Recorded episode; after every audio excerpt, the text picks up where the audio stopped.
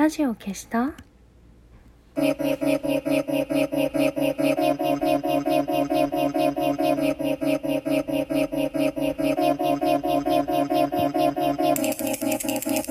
が最後の日だったら私たち上手に眠れるかしら？明日も今日が続くならやっぱり上手に眠れるかしら？これから始まる約10分間があなたにとって天国でも地獄でもなく何でもない一日の終わりになりますように。お休み前に姫の玉の。ラジオ消した？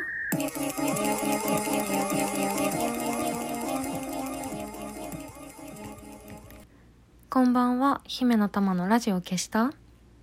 この番組はラジオトークからいつかのどこかのあなたにお送りしております。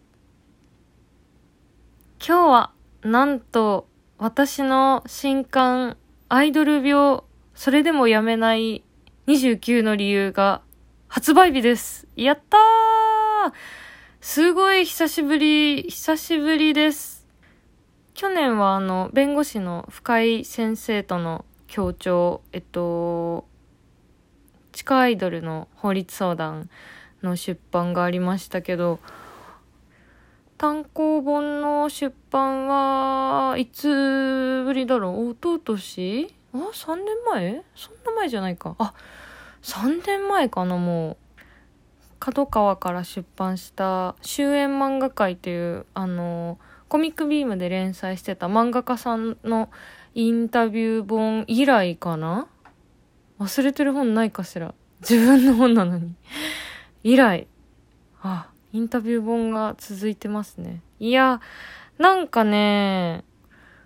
今回初めて電子書籍のみの出版なんですよ。まあだから出版っていうか配信というか、なんで、なんかこうやっぱりね、物が手元にないと、こう実感がね、湧かないので、まあ、なんちゅうか、出版っていう感じでも、なんかこう、ぬるっとね、してたんですけど、なんか昨日から急にこう、ワクワクしてきて、今日発売日で、発売されてみると、なんかこう、あの SNS でおめでとうございますとか、あのね、言っていただいたりとか、あとはそのインタビューさせていただいたアイドルさんたちからも、あの、改めて、あのリプライいただいたりとかして、なんか、ちょっと、こう、インタビュー本ならではのお祭り感があって、すごいあの、嬉しくなっています。というわけで今日は嬉しい、えー発売日。今日はちなみに、モーニング2の発売日。全然私はあの、関係ないんですけど、モーニング2はあの、堀尾聖太さんのゴールデンゴールドがあの載ってるので、楽しみに 読んでいます。一読者として。あとあの、宮崎夏次圭さんも載っていますね、モーニング2ね。この間あの、ようやく、だいぶ前に、だいぶ前というかあの、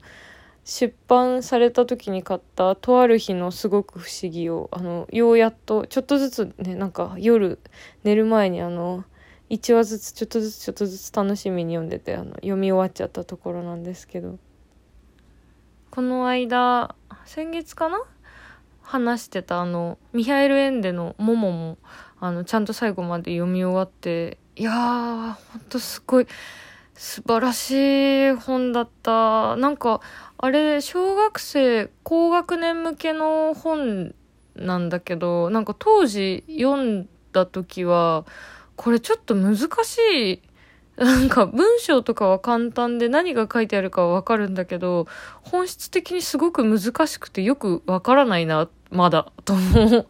あの、思ったんですけど、改めて読み返したら、こ難しい話ですよね、すごくね。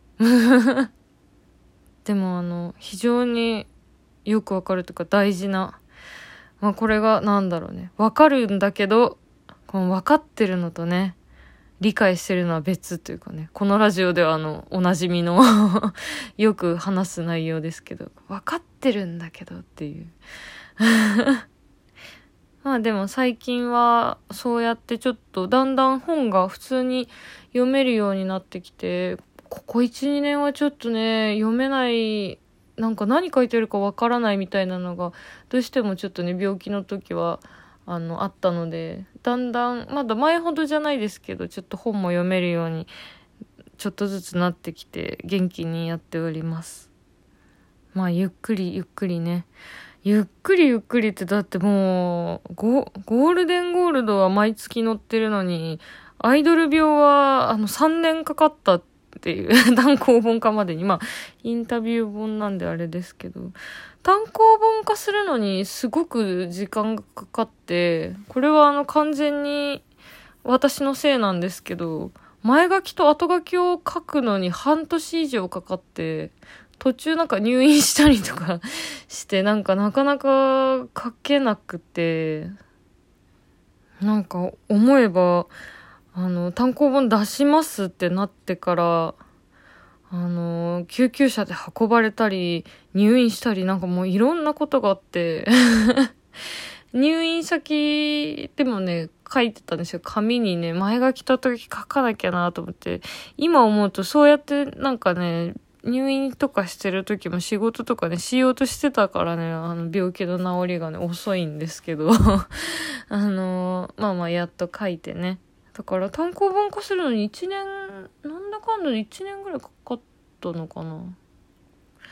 あのアイドル病はえっと実はナックルズで2017年から20年までかな ?20? ん ?20 年までか。3年にわたって毎月連載してたインタビュー、1ページもののインタビュー連載で、3年間休まなかったですね、ちゃんと。もともとその2017年よりも全然前に私がなんかあのナックルズでインタビューを受けてその地下アイドルに関するインタビューだったんですけどあの届いてみたらあの地下アイドルオワコンの現場に潜入みたいな非常にひどい 企画の、あの、ドア玉のページに使われていて、インタビューが。でもなんか中身はそんな、まあ、タイトルはそんなんだったんですけど、中は実際になんか活動してる子にちょっと話聞いているだけみたいな、ちょっとまあ平和な特集だったんですけど、そのインタビュー受けたのがきっかけで連載させていただくことになって、まあだから、オワコンの現場と言いつつ、そっから3年以上、あの、地下アイドルのインタビューを載せてたわけなんですけど、あの、担当さんがね、もう私初めて会った時のこと今でも忘れないんですけど、もう想像してた通りのナックルズの編集さんがそのまま目の前に 現れて、あ、どうも、チースどうも、みたいな、あの若いお兄さんで、で、全然地下アイドルとか詳しくなくて、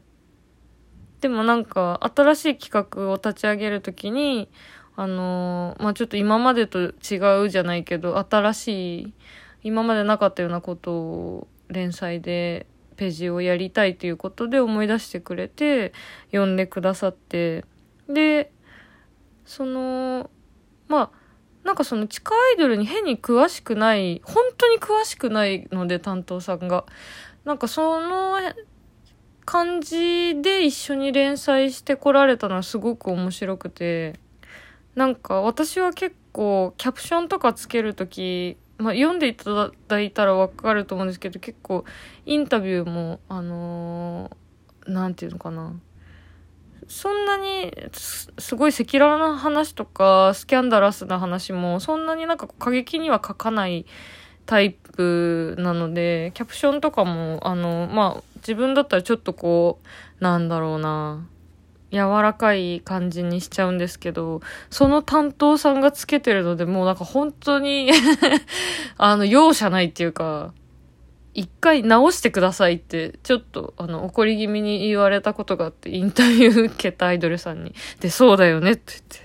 あの、わかりますって言って、あの、直したりとかね、あの、あって。